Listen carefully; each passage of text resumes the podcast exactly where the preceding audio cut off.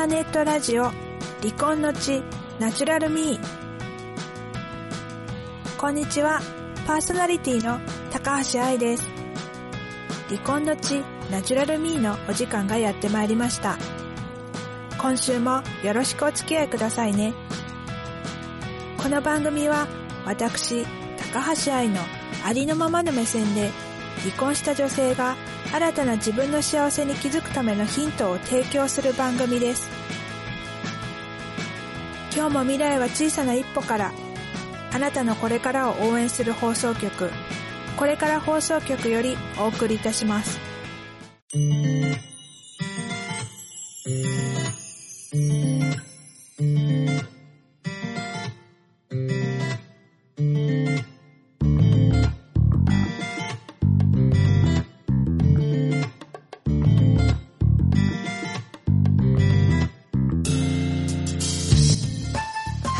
改めましてパーソナリティの高橋愛です。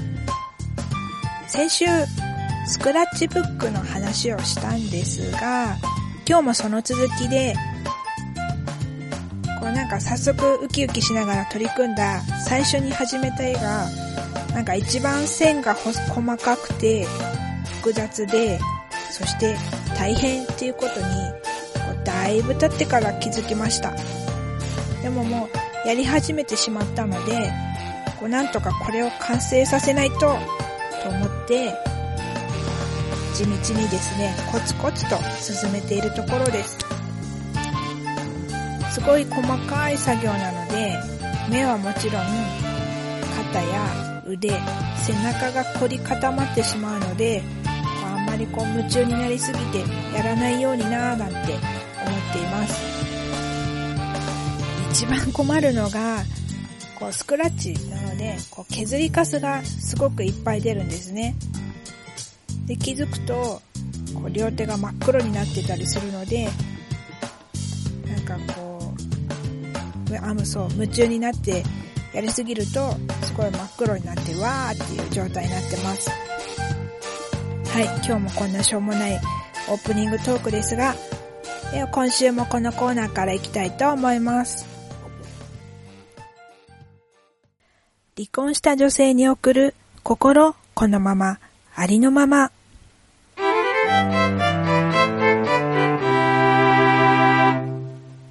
このコーナーは私が憧れているまたは尊敬している方や感銘を受けた本の紹介、リスナーからの悩み、困りごとにお答えするなどを通じて離婚した女性が離婚後の人生を豊かにしていくためにはどんなことが必要かというヒントを伝えていくコーナーです。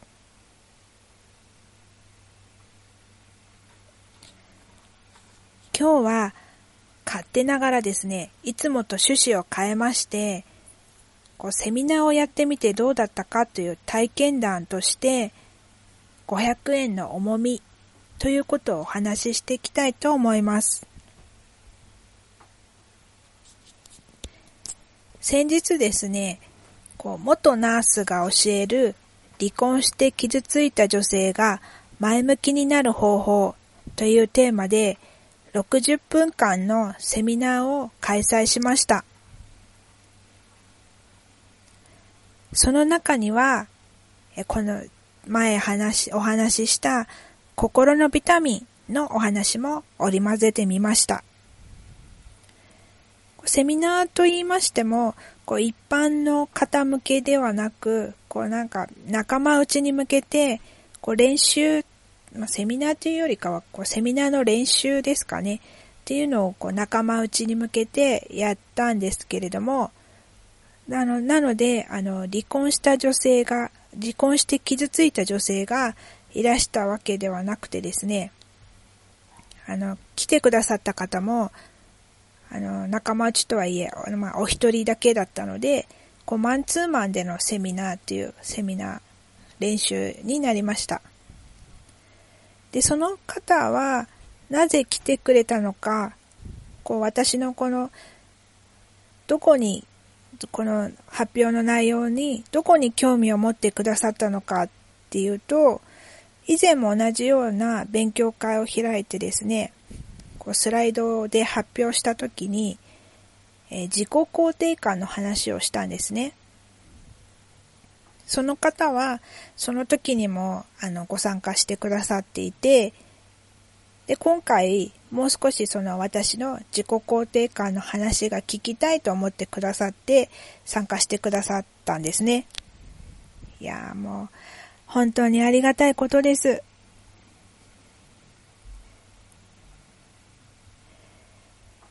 で、なんか離婚云々ではなくて、こう自己肯定感がその方には刺さったんだなっていうのが、こう、すごい意外でした。なんか、でもね、自己肯定感のことで、あの、興味を持ってくださったっていうのは、すごく嬉しいですし、すごいありがたいなと思いました。で、自己肯定感のことで、こうなんか膨らませることができそうな気がしました。なんかそれでなんかやってみてもいいのかななんてちょっと思ったりもしています。あと、ああの別の方のアドバイスでこう自分のこの動きとか癖がわかるからって言われてこうセミナーの動画を撮った方がいいよ撮ってみたらなんてアドバイスもらったのでこう撮ってみたんですね。こう100均でこうスマホ用の三脚を買いましてこう動画を撮ったんですね。で、やっぱり恥ずかしくて全部は見れていないのですが、こう気になった点としては、こう緊張しているからか、こう手を胸の前で組んでいることが多くて、あとはなんか変なところで自重的な笑いがあったりして、こうまだまだこう修行が足らんなあという感じでした。まあ、まだ、ね、そんな場数を踏んでるわけではないので、まあ、たどたどしいっていうか、素人っぽいのはもうしょうがないのかななんていうのも感じています。はい。それで500円の重みっていう話なんですけれども、今回はまお試しセミナーっていうことで500円を参加者からいただいたんですね。私ですね、そのいただいたんですけれども、なんかちゃんと500円分、あるいは、こう、それ以上のコンテンツが、私は提供、その方に提供できたのかなっていうことで、こう、お金をいただくっていうことの重みを、なんかちょっと感じました。なんか本当にふさわしい金額だったのかとか、これで良かったのかなとか、内容に満足いただけたのだろうかとか、いろいろと考えました。そしてですね、なんか自分で稼ぐっていうのは、あ、こういうことなんだっていう、こうちょっと醍醐味を味わったと同時に、なんかお金をいただくっていうことは、こうそれだけこう自分が提供するコンテンツに対して責任っていうか、こう価値を持っていないといけないんだなぁなんて思い知らされました。今はまだこう一般の方向けにはこう情報発信しかここのラジオをはじめしていませんけれどもこう何かしらこう提供できるものがあれば少しずつ出していきたいななんて思っています。で、こういったコンテンツがあると嬉しいとか、なんか教えてもらえると参考になるので、あの、ぜひ教えていただけたらなと思います。はい。そんな感じでですね、今日は全然離婚した女性についてというよりかは、勝手ながら本当に自分の話だけを一方的にさせてもらいましたが、えー、離婚した女性に送る心このままありのままのコーナーでした。はい。では後半のコーナーへ行きたいと思います。愛がナチュラルに語るここだけの話。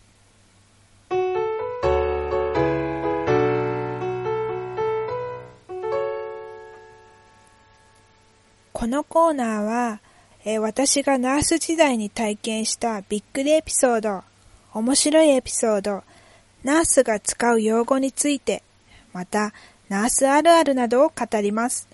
その他、リスナーからの愛にこんなことについて語ってほしいというリクエストも受け付けています。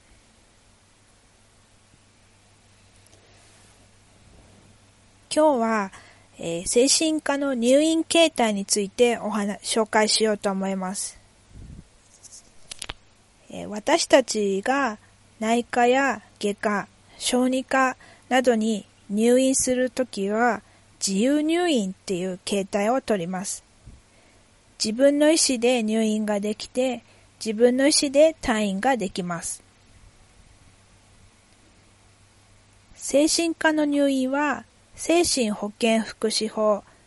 正式名称は、精神保健、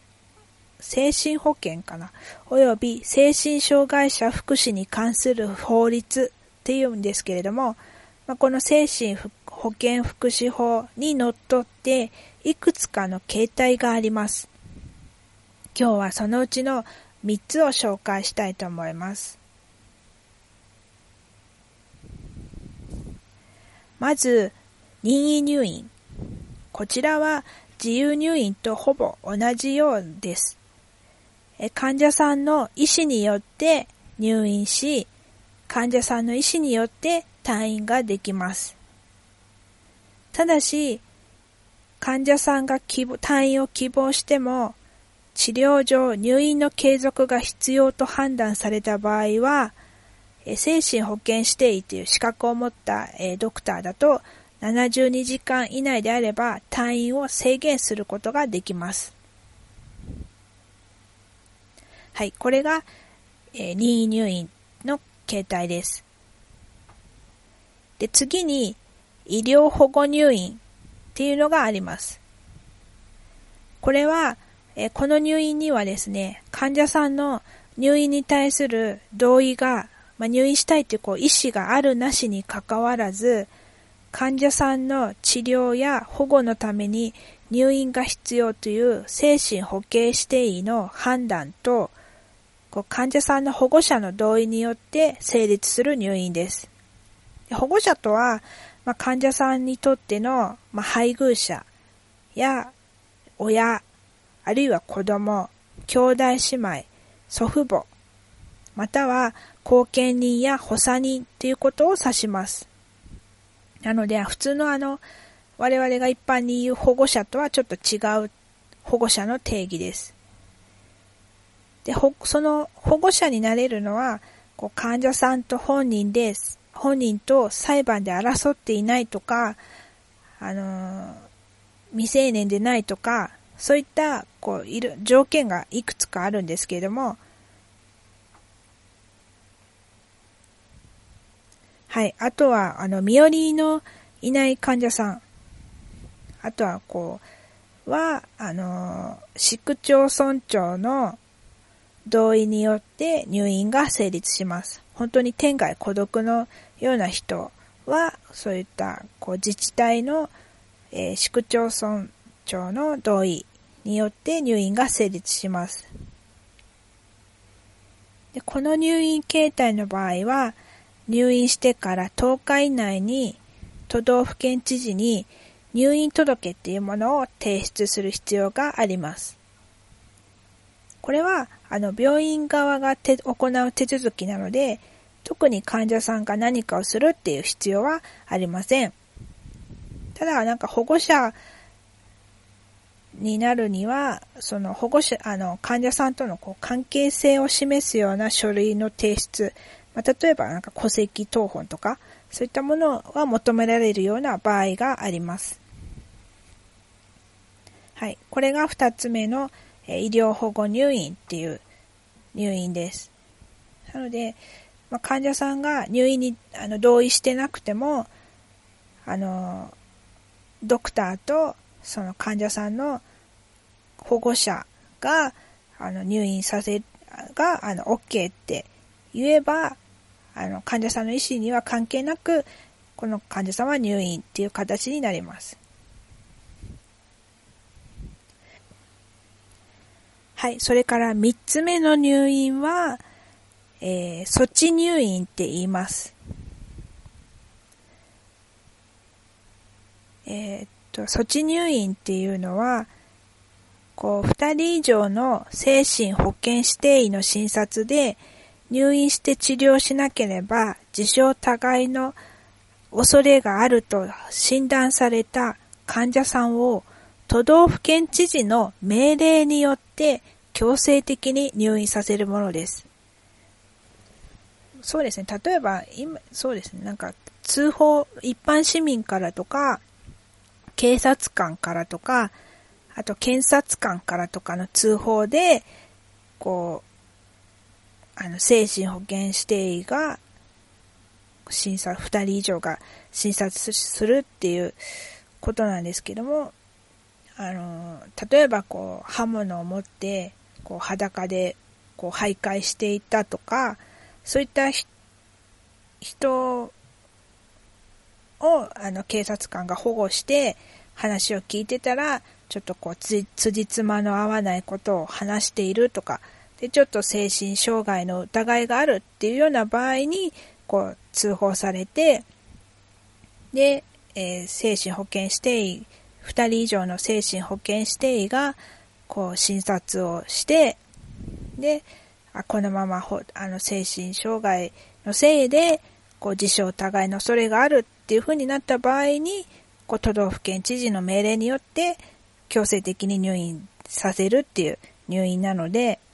この場合の入院費は、あの、公費で賄われます。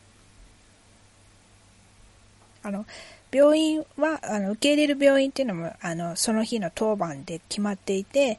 まあ、都道府県知事から、こう、患者さんをお預かりするっていう形で、こう、入院を受け入れます。なので、あの、この場合の入院費は、こう、公費ですね。まあ、税金で賄われます。他にも、緊急措置入院とか、応急入院っていう形態があるんですけれども、今日はちょっと割愛します。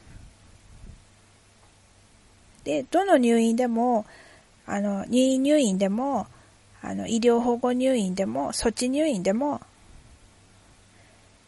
入院する際は、あの、ドクター、まあ、医師または精神保健指定医からの入院の告知っていうものを患者さんにしなければならないです。医療保護入院の場合は、精神保健指定医からの告知が必要になります。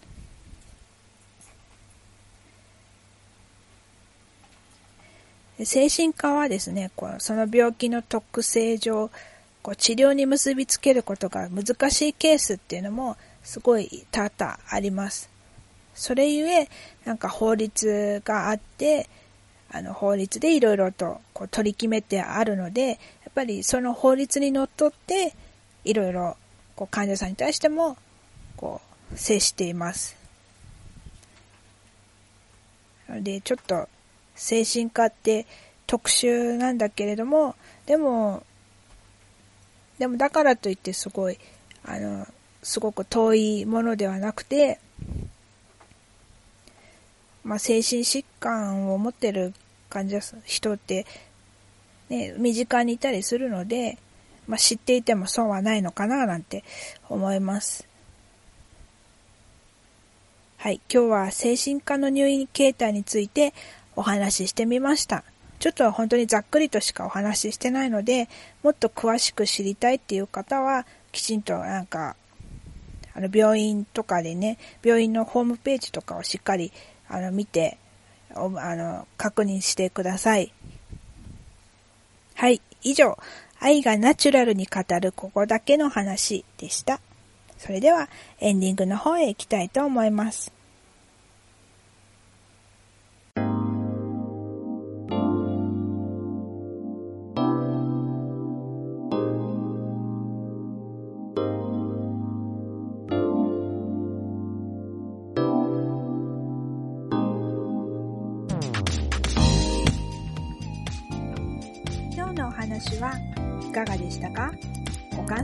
ちしております。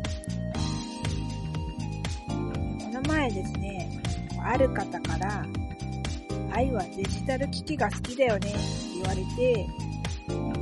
はーっとふと思い出したんですけれども、2年くらい前に、こうパソコンの OS をダウングレードしたことがありました。通常は、アップグレードするんですけど、その時は、こう前の OS に戻したくて、ダウングレードする方法をこうネットであれこれ調べてやりました。もうね、の何の知識もないので、すごい手探り状態で、何回も操作をやり直してるうちに、なんかファイルが破損しちゃったりとか、